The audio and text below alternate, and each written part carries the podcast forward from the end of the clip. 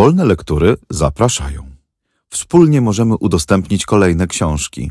Wejdź na wolnelektury.pl i dorzuć się do biblioteki.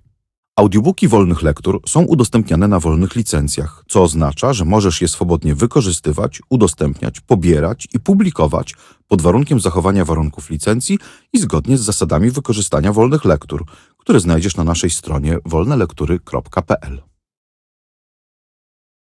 Charles Baudelaire. Kwiaty zła.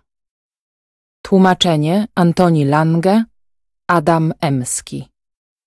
Czyta Joanna Niemirska. Nagranie Studio Dźwiękowe Art Republika Rafał Poławski. Epigraf na potępioną książkę. Czytelniku sielankowy Trzeźwy, spokojny człowieku.